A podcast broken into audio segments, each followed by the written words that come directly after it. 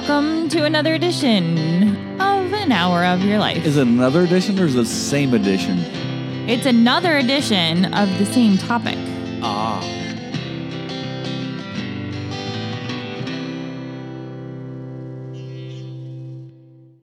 Hi, I'm Kim. And my name is Steve. Uh, and just a couple of real quick things up top before we start the show.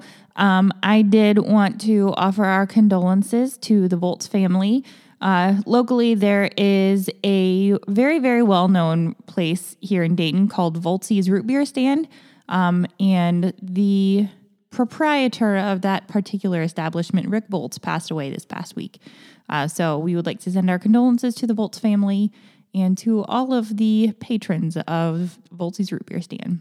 So, uh, also, kind of on the flip side of that local coin, our friends at Cricket Bows have a new single out. So, congratulations to them. They got another write up in a magazine that I can't remember the name of at the moment. So, anyway, you got anything you want to talk about? Nope. Well, that's, that's not very exciting. No, I mean, it's just uh, It snowed. the, the the groundhog. I mean, what can we say? he saw his shadow. That's a lie, first of all. We watched it this morning, and there is no way. It was snowing like crazy. There was no sun in sight. I call shenanigans. That groundhog could not possibly have seen his shadow. Maybe it was the camera lights or something. Yeah, I, he's don't know. he's lying. I don't know. But okay, so that was Patuxni Punxsutawney. Puck Puck Puxatawny Phil. But what about Buckeye Chuck? I don't know. Do you know? I do not know what Buckeye I, Chuck did. I didn't. I didn't look it up. Yeah. No, I don't know. Whatever. What do they know anyway? They're groundhogs. Anyway, this week we are going to go ahead and continue with part two. Can we kind of thought that uh, the Lindbergh kidnapping was going to take a while, and I'll just say right now, as we have been researching Lindbergh, we're uncovering a lot of stuff about Lindbergh himself, and I'll just say, the show is not about Lindbergh, but it is about the kidnapping of the baby, and you'll see how this is going to tie in mm-hmm. with the FBI and how they have changed or how they changed their their investigative procedures to truly become a federal bureau of investigation across state lines and things like I, that. I honestly, I think the history of the FBI is just a really interesting story. We watch what is that show on Netflix? Uh, I forget what it's called. Mindhunter. Which one? I know, right? We watched every show on Netflix. yeah, right. Several times. Um, Mindhunter. Netflix has run out of shows. It really has. Mindhunter is the name of the show. Um, that is a really good. It's got uh the guy who plays King George in Hamilton. Um, anyway, Well, as, as or long as we're King, whoever it is. as long as we're talking about the FBI, the FBI lost two agents today Oh, in yeah. southern Florida that were killed an attempt to serve a warrant on a. It sounds like a child pornography ring or something like that. So So yes, thank you. Um, if you are an FBI agent or a police officer or a firefighter or any one of our first responders, thank you for listening and thank you for doing the hard things. Um, we have family right now that's in Washington D.C. protecting our nation's capital from potential upheaval. So uh, just thanks for everybody that does all that. All right. Anyway, let's recap. yeah, let's let's recap because it, it there was a lot of stuff in that. Yes. like, what twelve ransom letters? Uh, Thirteen, I think. Thirteen, yeah. Yeah.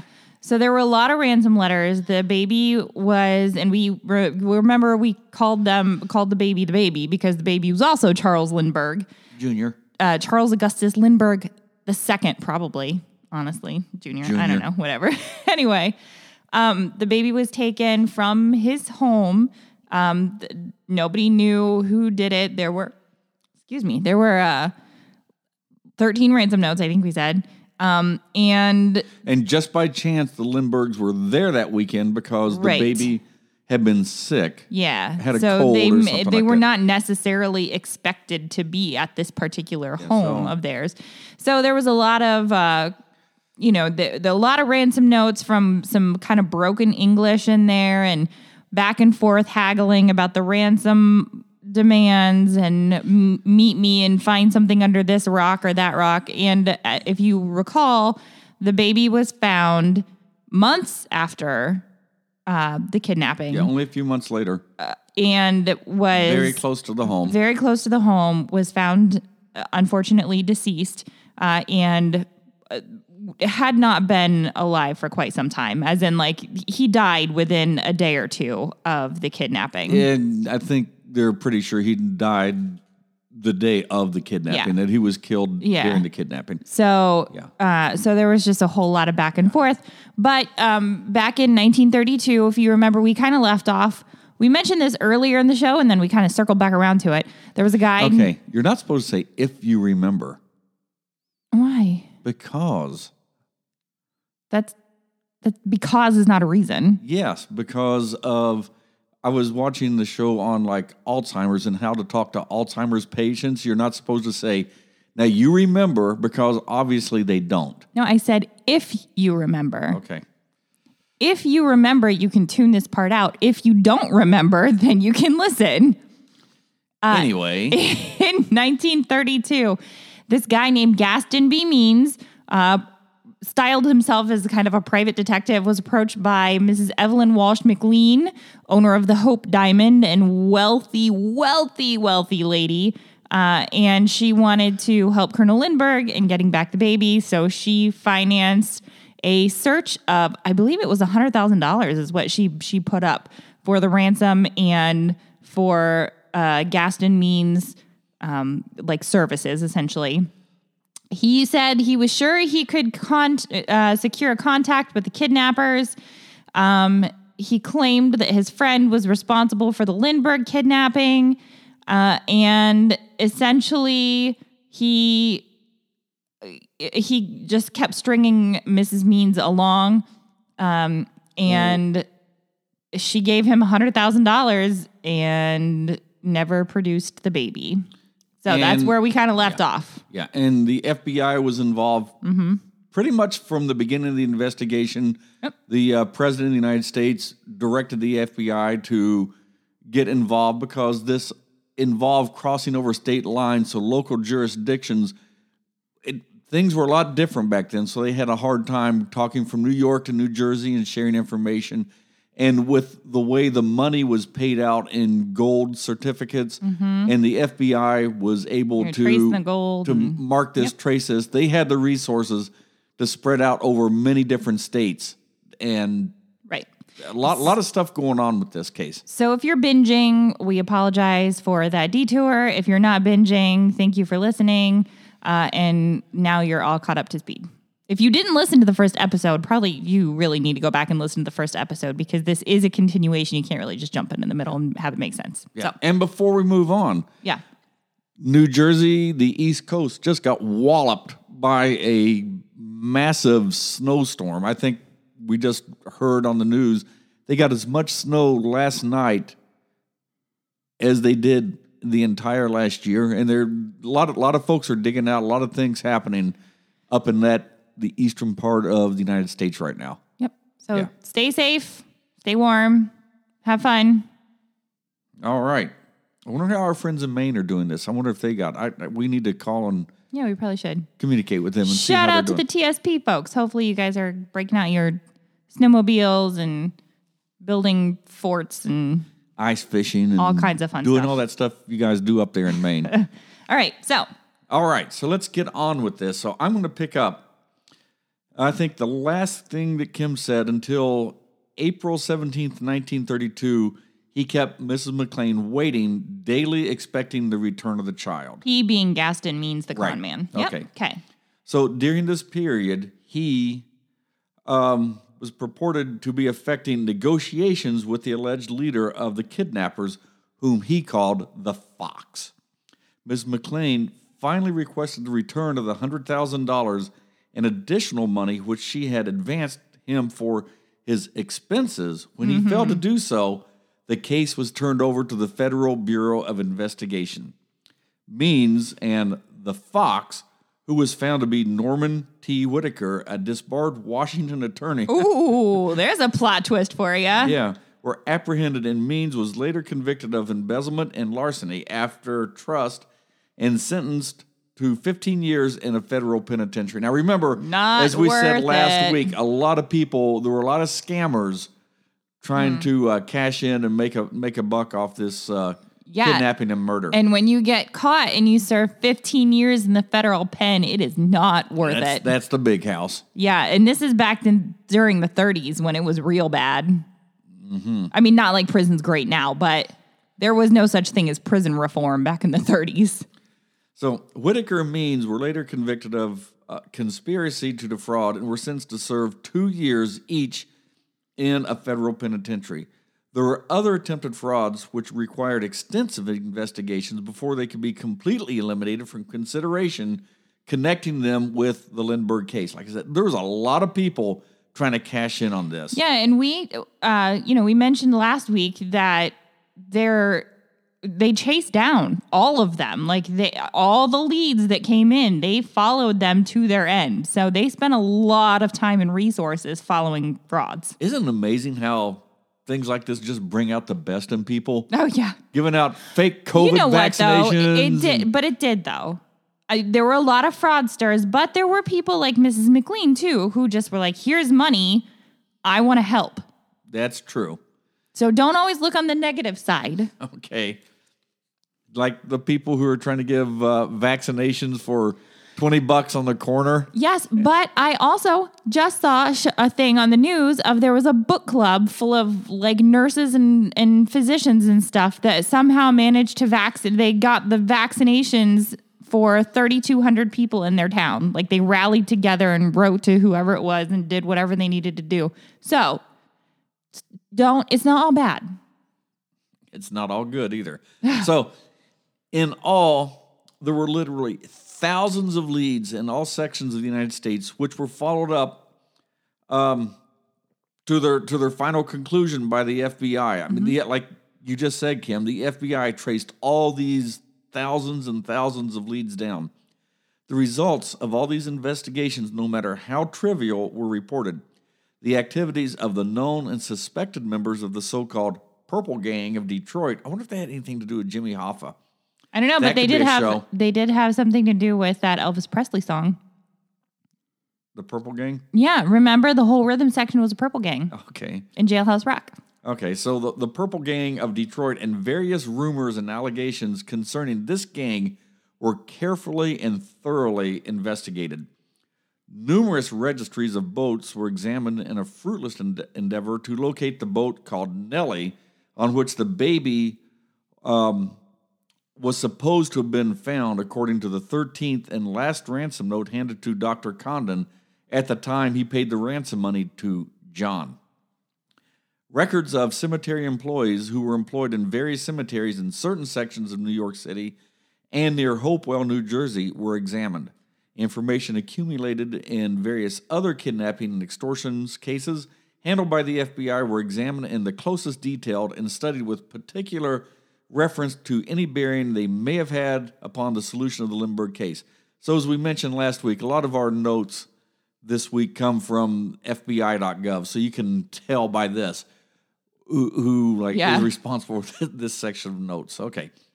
Hundreds of photographs and descriptive data of known criminals of all types and other possible suspects were exhibited to the few eyewitnesses in this case in an endeavor to identify the mysterious John. Like we said, John had been seen by a couple people. Mm-hmm. It was Condon said that he could identify him if he saw him again. Yeah, Condon met him in person Yeah. twice. And I, he, he said he could identify him. Yeah. On May 2nd, 1933, the Federal Reserve Bank of New York discovered 296 $10 gold certificates and one $20 gold certificate, all from the Lindbergh ransom notes. And we say notes, we're talking about That's a dollar bills. lot. Yeah, that's a lot of money right there. So these bills were included among the currency received at the Federal Reserve Bank on May 1st, 1933 and apparently had been made in one deposit. So again, the FBI is like checking with the banks like daily to see if anybody is passing, and they're spreading the word that if these notes, these bank notes, these bills are passed at a store, contact the FBI. And uh, quote unquote, John, I don't think he was very smart in this. He is trying to deposit 296 gold certificates in one spot. So 2,600 or almost $3,000 in one spot, as opposed to. That's going to draw attention, Right. As opposed to the- like, you know, 20 bucks here, 30 bucks there. Yeah. Go remember- to all different banks. Remember, the Great Depression is going on. yeah, so that's really going to spark some interest. Who has that much money to just walk in Yeah, and give even to the bank? even without computers and how they trace and do things now. I mean, Right. you, you're not you're only allowed to withdraw so much cash out of your own bank account right now, and and it sparks or the bank is supposed to report that to the Treasury Department or Right. And the fact that he had this much money in cash, that's unusual too. I feel like even now, like if you were to, just take 10,000 or um almost $3,000 in $10 bills to a bank, that you would raise some eyebrows. oh Kim, I've got about ten million dollars in uh, ten dollar bills stored in our safe in there. Yeah, of course you do. um, but you're not going to take it all to the bank. No, I'm going to keep it there. yeah, ten million dollars in ten dollar bills. Ooh, I think we need a couple more safes to do that with. I don't know. Okay, hmm. You probably would. Yeah. Now, immediately upon the discovery of these bills, deposit tickets at the Federal Reserve Bank for May 1st, 1933, were examined. One was found bearing the name and address of J.J. Faulkner, 537 West 149th Street, and had marked thereon gold certificates, 10 and $20 in the amount of $2,980. Despite extensive investigation, this depositor was never located. So he was he was trying to cover it up, obviously. Yeah. I mean, it isn't, I'm not a detective, and I can figure that one out.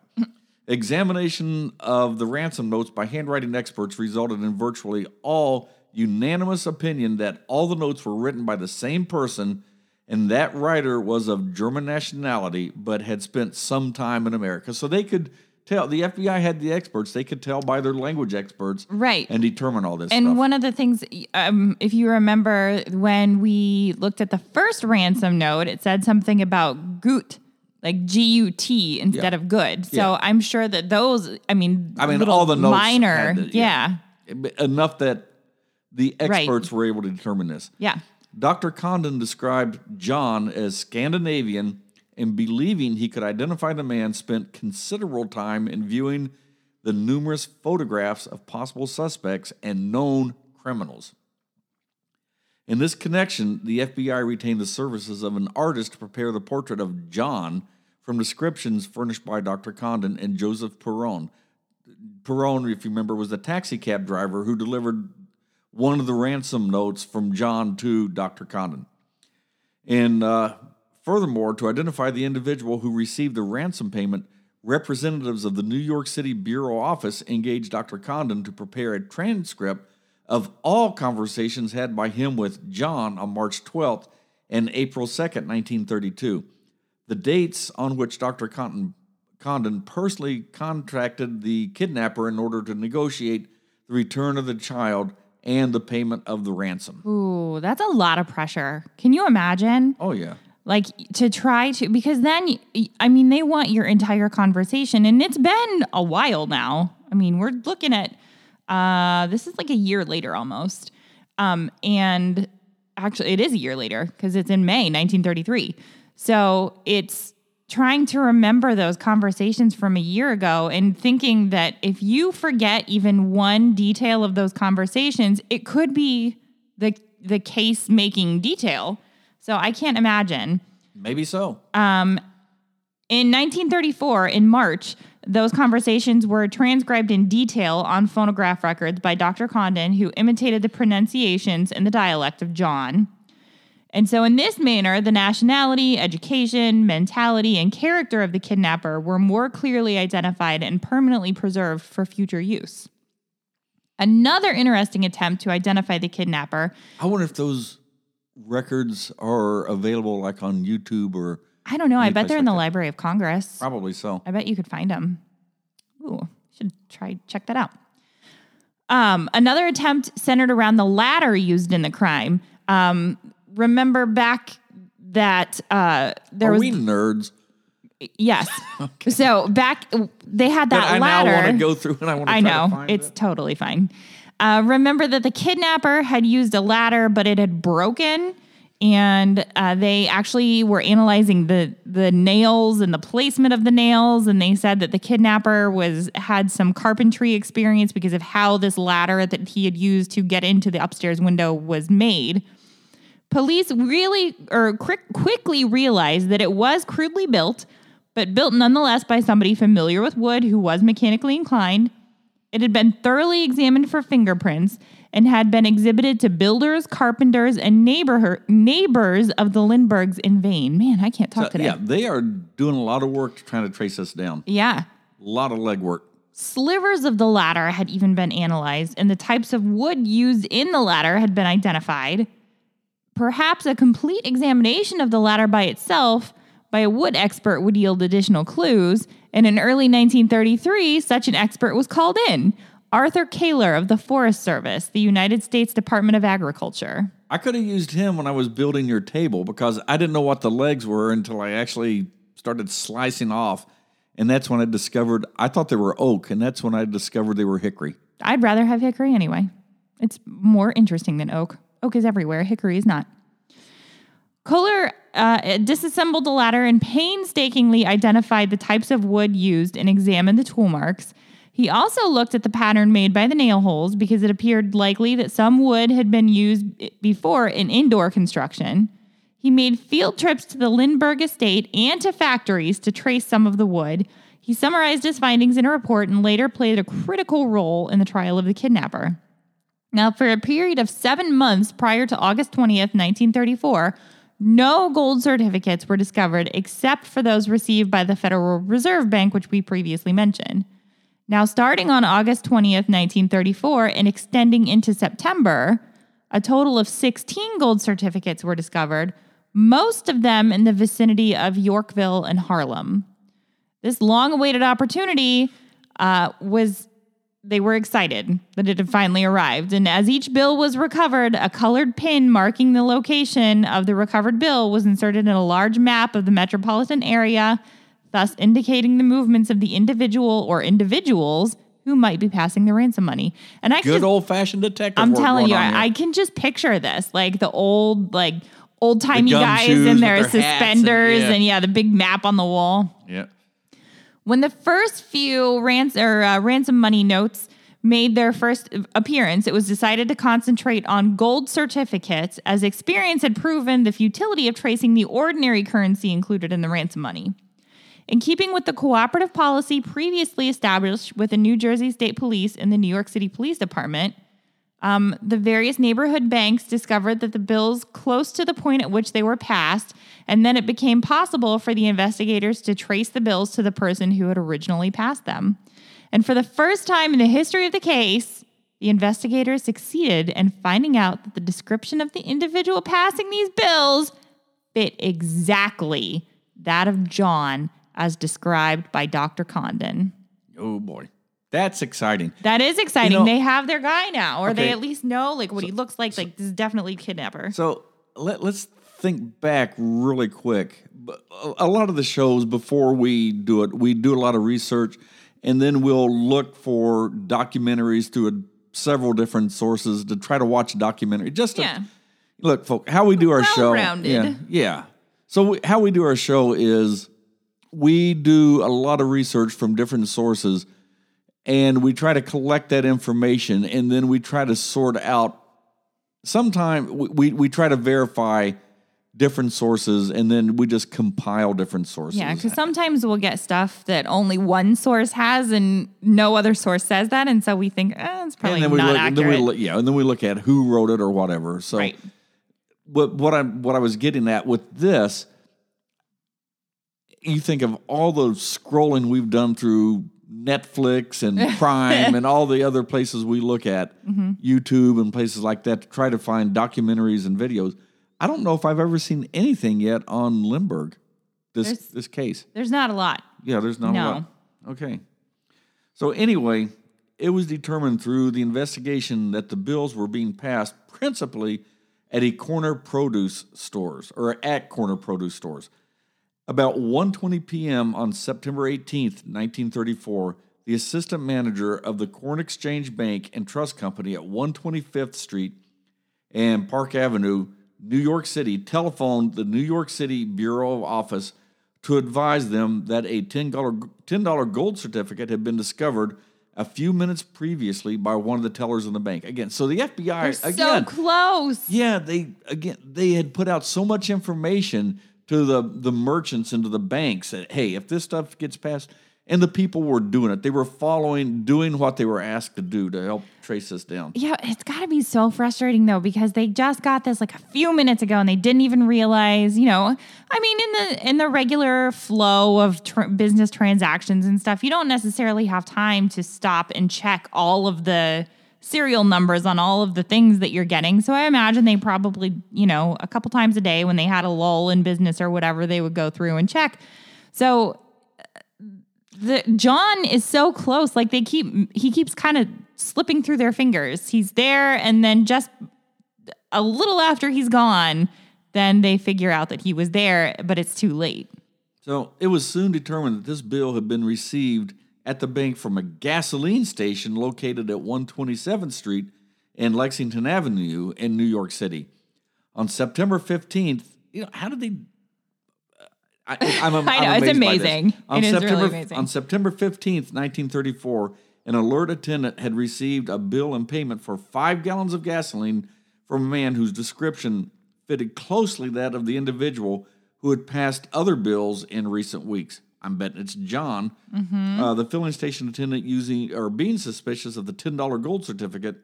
See, gold certificates by now were winding down. I mean, they were still out there, but Yeah. if you if you got a gold certificate, it was enough to draw to your draw your attention that you got a gold certificate. Yeah. So, so this filling station attendant was suspicious because he got this ten dollar gold certificate, and he had the forethought to record on the bill the license number of the automobile that the purchaser had used to fill up his car. Can I'm- we just give this filling station attendant a round of applause? Because Yeah. this filling station attendant ends up being the hero of the story.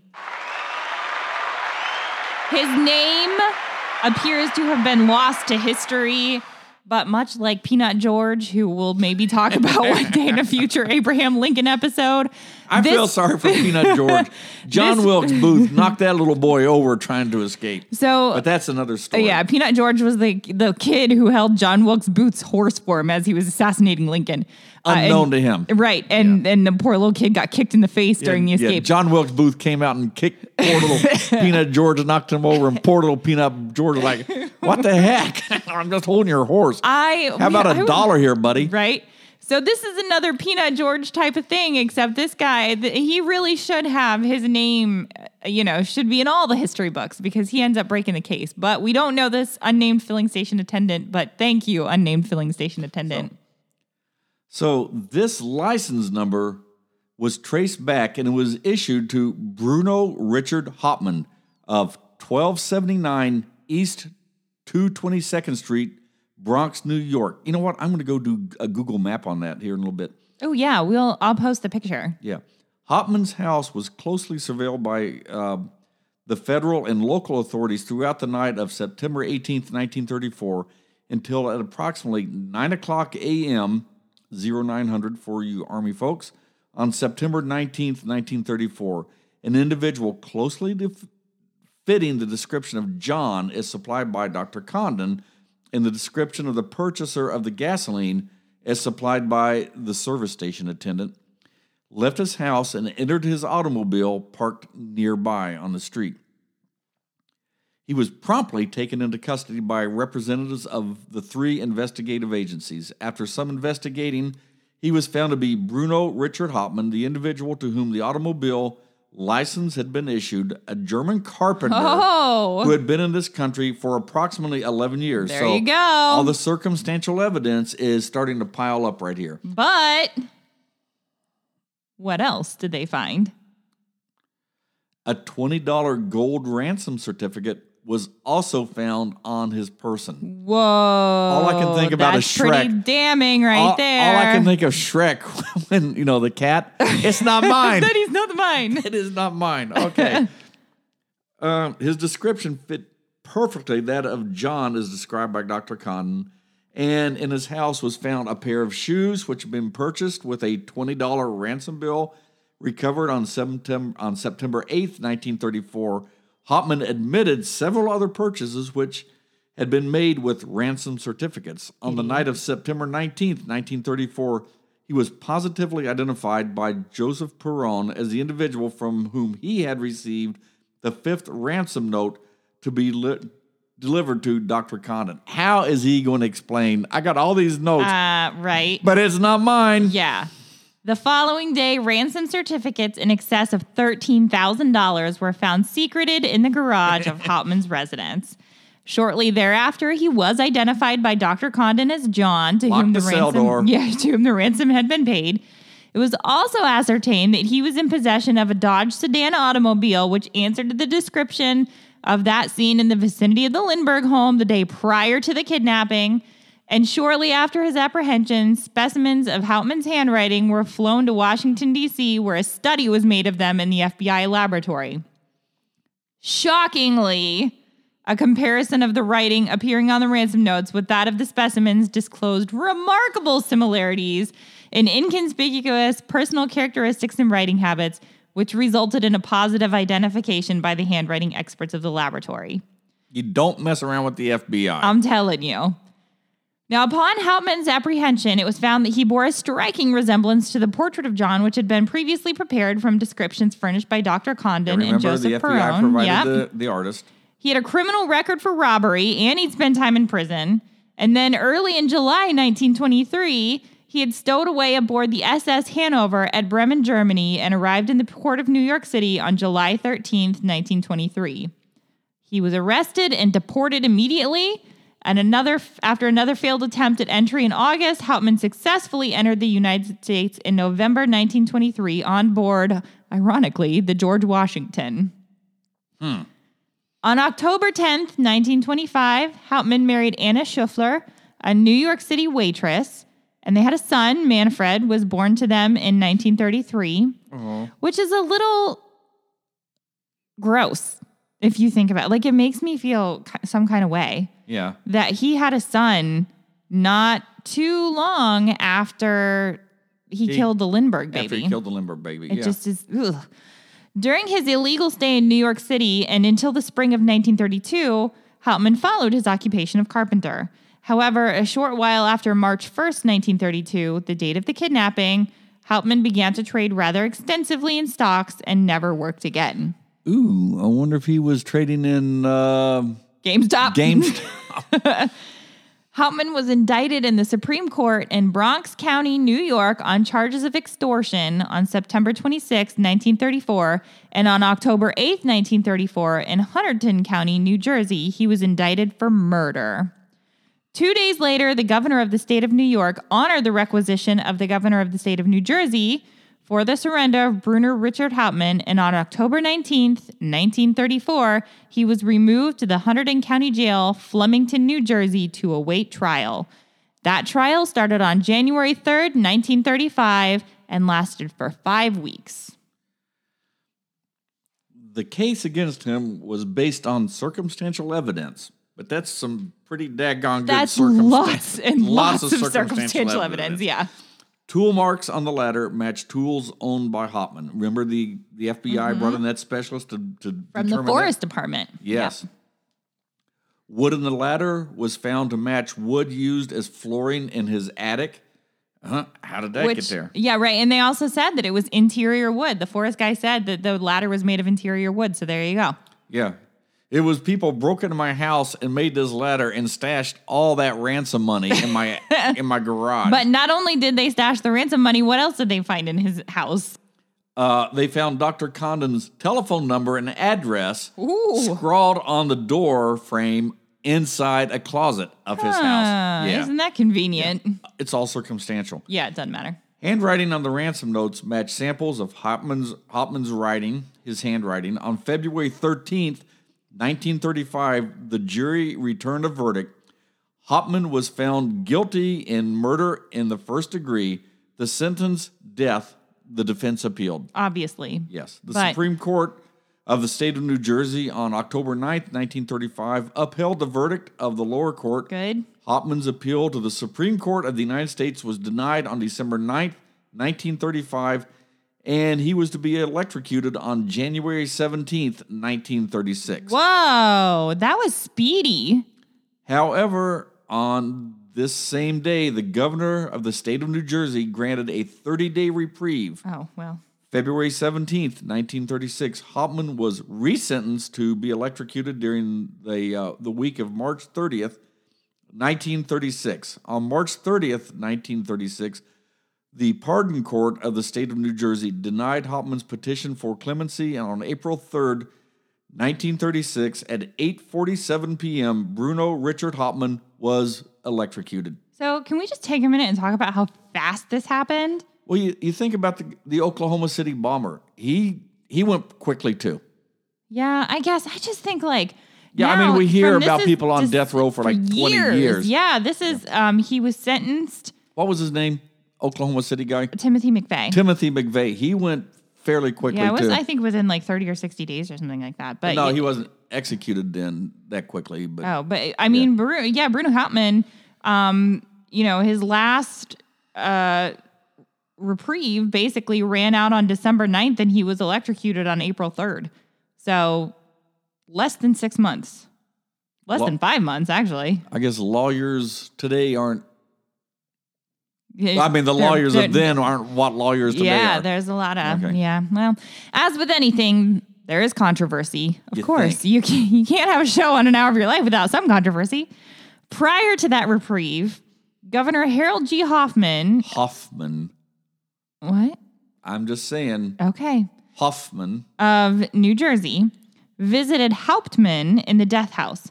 Hoffman said in a statement, I share with hundreds of thousands of people our doubt as to the value of the evidence that placed him in the Lindbergh nursery. I do doubt that this crime could have been committed by one man.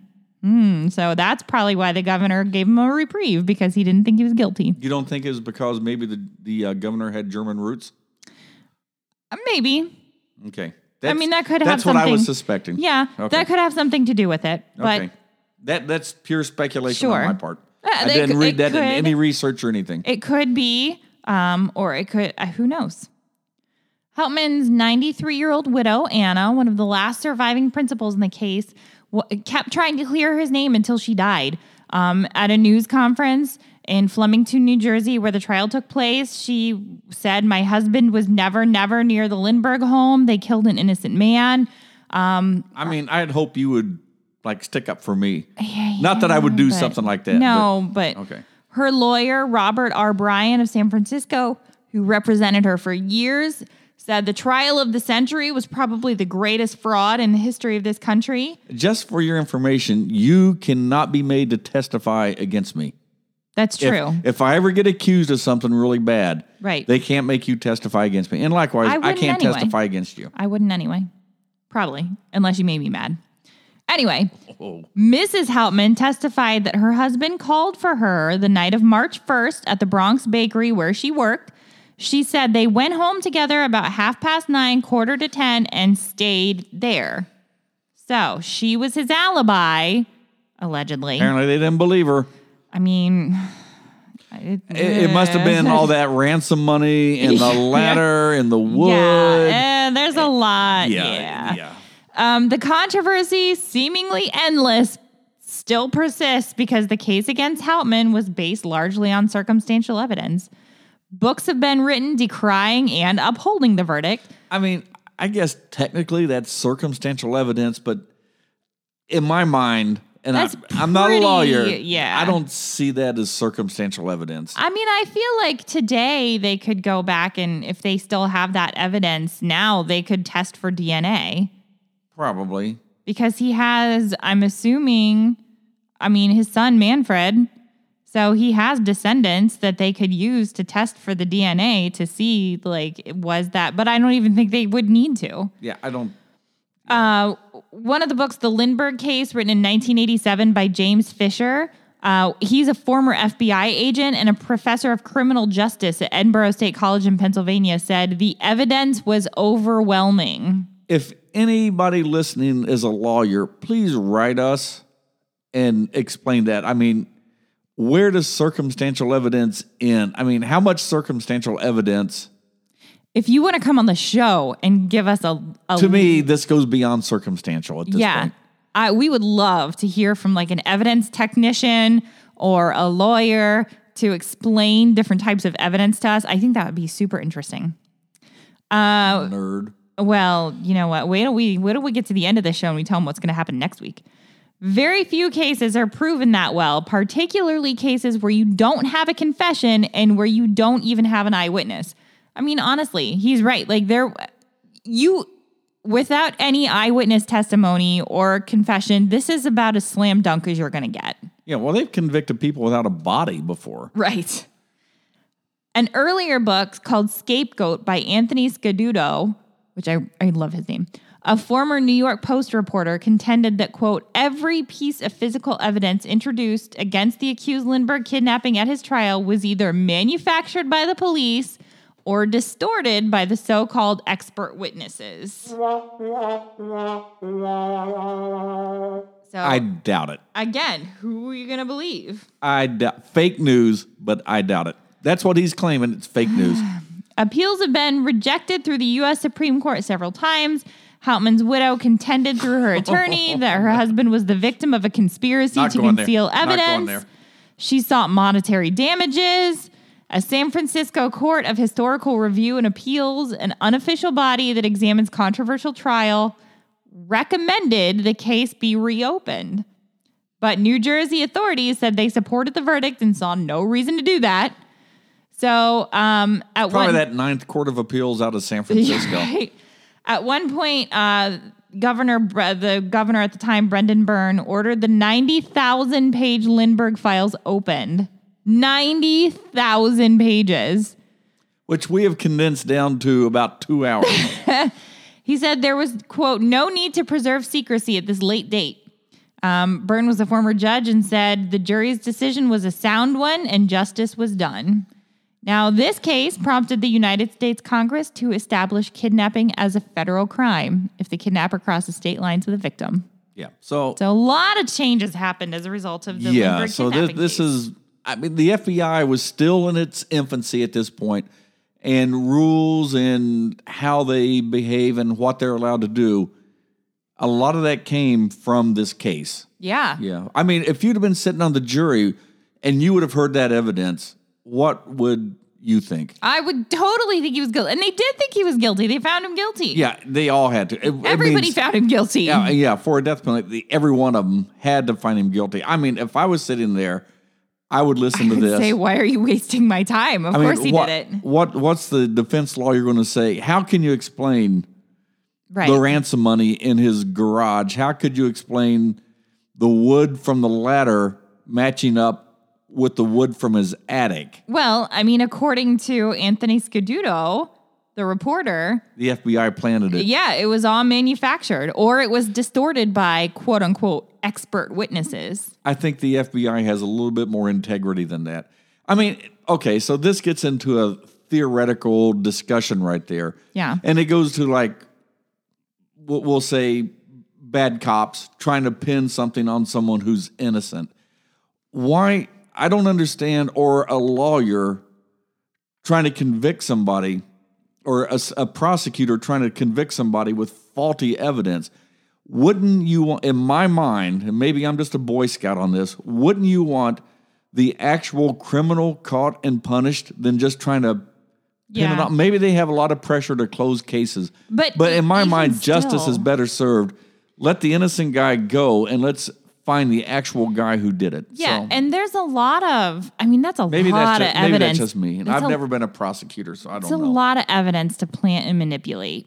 You got Yeah. the handwriting, you got the ladder, All the you money. got the money. Yeah, Yeah, I mean, where did where did okay, so let's throw that one out. If they planted that money, it means they would have had to have found that money on the actual kidnapper in my mind. So let's let the real guy go and we'll plant it just to frame Hauptmann. Yeah, I, It- there's it, no it way. Just, it just doesn't make sense to me. there's no way. I don't know. So Anyway, there you go. The All right. Charles Lindbergh kidnapping yeah, case. I don't want to let the cat out of the bag of what's going to happen next week. Oh, it's going to be so cool. Please make sure you tune in next week. It's an interview show. I'll give you that much. Um, but it, I think that we're all going to learn a lot. I this I know I always say I'm really excited for shows, but honestly, I think this might be the show that I have been most excited of of any of our shows. I think that's what keeps us going with this show because we do. I- Again, I think we're nerds. I think we. Uh, I've said nerds a couple times a show, but we get excited about doing the research. Yeah. and I like just learning about it, and it makes me think. Like I never would have thought about Hauptmann here and the FBI planting evidence. Yeah. Like I, w- I wouldn't have thought about that, and like, it just doesn't make sense. Yeah. So I probably won't sleep tonight thinking about this. Oh, great. Yeah. anyway, uh, so do we got anything else? Stay warm. Yeah, stay safe. Follow us on the socials. We're on Twitter at A Lost Hour, Instagram and Facebook at An Hour of Your Life, and you can write to us at Gmail. Um, it's A Lost Hour at gmail.com. And like I said, tune in next week. I'm so excited. And if it's snowy and it's icy and you have to be out and drive, slow down. We were, Kim and I were Oh, coming back last night. We, okay, we need to replace the tires on the front of Kim's front wheel drive vehicle, and uh, and it got really bad and really slick. So I took the Jeep down to pick her up to, to bring her home because the Jeep obviously has four wheel drive, and there there are a couple hills between where she works and home that the van would have slid. Yeah, I'm very grateful that you came because And so, in one of the places I was worried about, there was a young lady who had run off the road, almost hit a telephone pole. The, the rear end of the car was not even She- touching the ground. yeah, I think she was on two wheels. She was like, If- what, 16? She was. She looked like she was about sixteen or seventeen. Yeah, there's she a still lived at home right with her parents, and she was coming home from her shift at McDonald's. And like, I think we were the first people there because we stopped yeah, and got out and went over and, and checked. this poor girl. She was so scared, and I was worried for her because her uniform was. I mean, it's nighttime, and her uniform was all black, and so you really couldn't see her very well. Yeah, I, I convinced her. She'd been sitting in her car, and I convinced her that Kim was in the car, and I would have stayed outside. But I convinced her that if you just ran in the ditch right there, there's a good chance someone coming down that hill might hit you. Why don't let's just be safe? Come on over to where we are, the other side of the road, and I'd pulled off the road considerably. Yeah. and wait, wait for Dad to come. And Dad she- showed up in about five She- minutes. I did feel kind of bad for her. She's like, my dad's gonna yell at me so much, and I But he didn't. He did. Well, when not- he got there, the first thing saw. the first thing that man said was "Baby, are you said- okay?" Yeah, he thanked us for for making sure that she was safe. I mean, he I, and I I said, um, you know, her name was Trinity, and I said, Trinity, don't don't worry. I said, Dads understand that you know roads get slippery, and and you you know there's not really a lot that you can do. Just be glad you didn't hit the pole, and everything everything's fine. Her car's out of the ditch. We drove by this morning, wasn't there anymore. So And there was no damage to the car. no, Yeah. A little damage, a little bit of damage to her. I'm afraid she might have some PTSD to drive in the snow for I don't know, a little bit. But anyway, it was the right thing to it do. It was, and hopefully she and and all of everybody else stay safe out there and just be careful. Okay, so if you want to help us out, okay, so our numbers here here we get into the geeky stuff again. I like tracking all the metrics and the numbers. I don't know if our numbers are starting to build back up again. Woo, thank you. Pre-COVID, I think it's because people are driving. They're back out on the road. Yep. But look, we're we're picking up. We have more followers than we've uh, ever had right now. Thank you so very very Thank much. You, thank you for following us. But if you really want to help us, if you like the show, leave us a good review on Google or Apple or wherever. Leave us a good review. And the best thing you can do for us is tell a friend, say, hey, I found this really neat podcast. They talk a lot about about a lot of different stuff, and you might actually just learn something, even if it's just trivial information. It's stuff that we find interesting. But Yep. share us, tell us, you know, tell, tell your friends about it, and just uh, keep listening to the show because We like entertaining people. Well, while we're on lockdown, we're I don't do. Are we still on lockdown? Nah. Not right now. We're now. not. I Oh, mean, there are other places that are more metropolitan than we are that are on lockdown, but we are not. yeah, but curfew has been lifted. The governor has. We've been good. The governor's lifted Good. our curfew to eleven o'clock now. Yeah, but um, But it's cold and nasty. Nobody wants to go. no one wants to go so outside anyway. So nothing to do tonight but listen to a podcast. There you go. So All right. anything else, Kim? I think that's it. All right. So, from our studios in Sugar Creek, Township, Ohio. Thanks for spending an hour of your life with Why us. Why do I have a, such a hard I time with that? From Bellbrook, Ohio. It couldn't be the bourbon. Thank you for spending an hour of your life with us.